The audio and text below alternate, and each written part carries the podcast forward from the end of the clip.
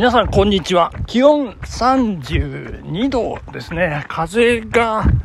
東から吹いておりますので、今、ひ、東じゃない、西に曲がったところで収録開始という形になっておりますけれども、えー、時刻今、昼過ぎちゃいましたね。12時30分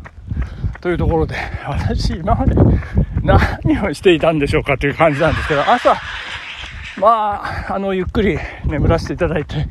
えー、アマちゃんを見てですね、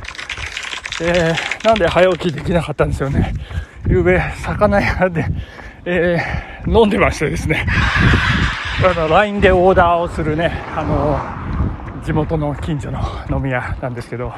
まあ、りょうくんにね、久しぶりに会いまして、あ、松さん、久しぶりとか言って言われて、いやいやいや、えー、今夜ライブやんないんですかって、ね、挨拶代わりに 言うもんですから。いやいやいや、いや、実は、これラジオでね、この間やっちゃいましたよ、かなんか言ってね、あの、言ったんですけど、え、ラジオなんてやってるんですか？って言って、えー、言うもんですから、そのオーダーシステムのね、LINE のところに、ラジオのアカウントを 入れさせていただきましてですね、えー、今、五郎亮君聞いてどうなんでしょうね。苦笑いしてるのか、爆笑してくれてるのかよくわかりませんけど。いやいや、そんなことでね、あの、今朝もちょっと、ゆっくり眠らせていただきまして。いやー、あまちゃんもね、今、佳境に入ってまして、すごいいいですね。もう昨日、おとといあたりね、もうクライマックスという形で、もう映画にね、えー、出演して無事クランクアップということで、主題歌をね、天野明が歌うという場面で、天野春子きょんきょんが、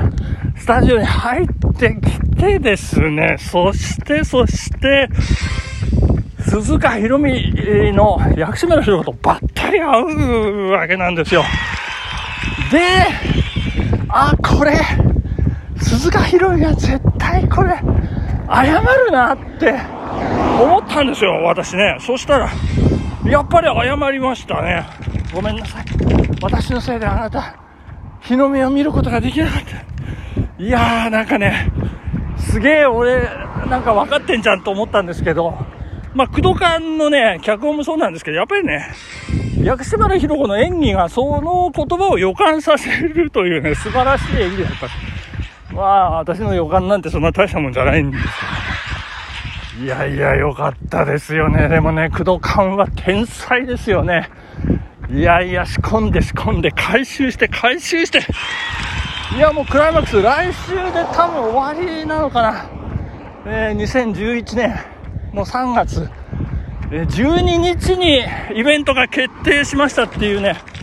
もう因縁の日、曰く付きの日ということでね、もうドキドキハラハラな展開。いやー、ということでございましてね、大変でございます。楽しみですね。えー、そして、私のライブなんでございますけれども、えーと、3連弾ね、やらせていただきましたけれども、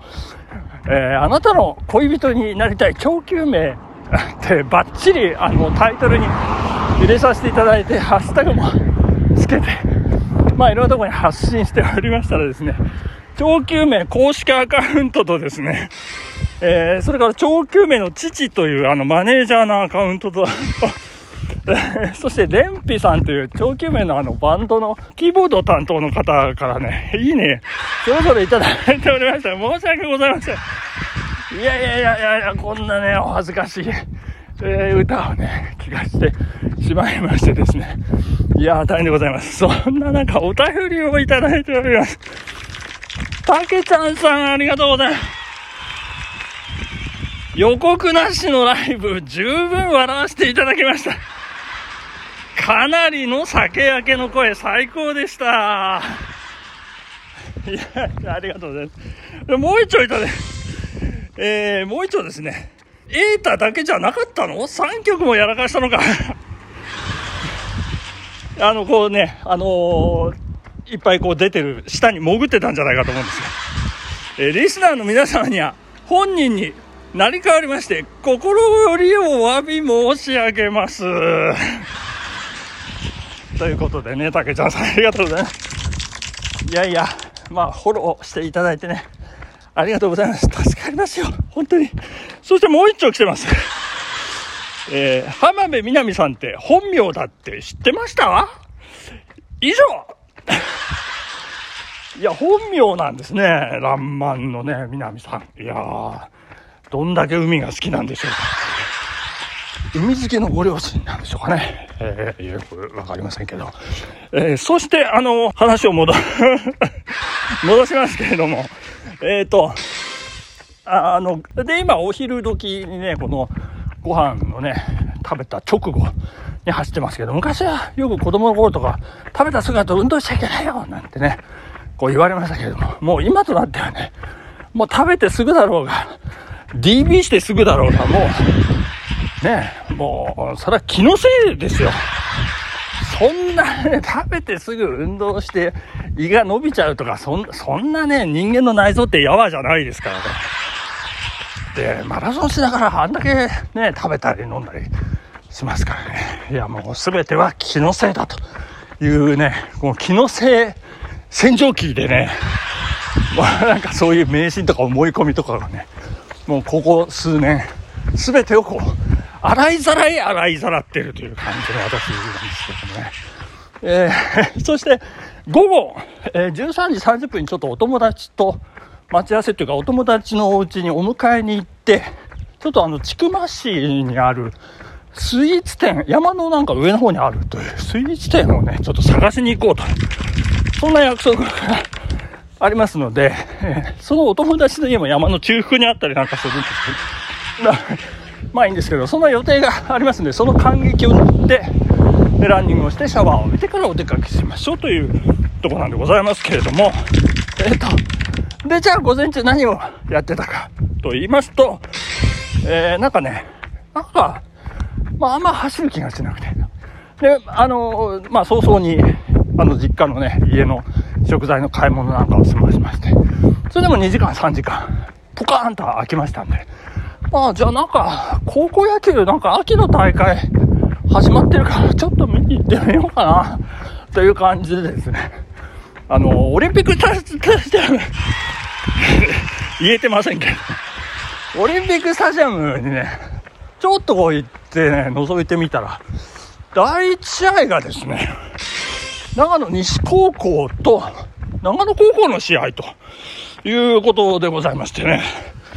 あの、見てまいりました。えー、で、ちょうどね、3回、4回あたりから見たんですけれども、えっと、1対0で長野西高校がリードしているという場面。でもあの、なんて言うんでしょうね、長野西高校のスタンドは10人ぐらいの、えー、生徒さんの応援のみということでね、一塁側長野高校は、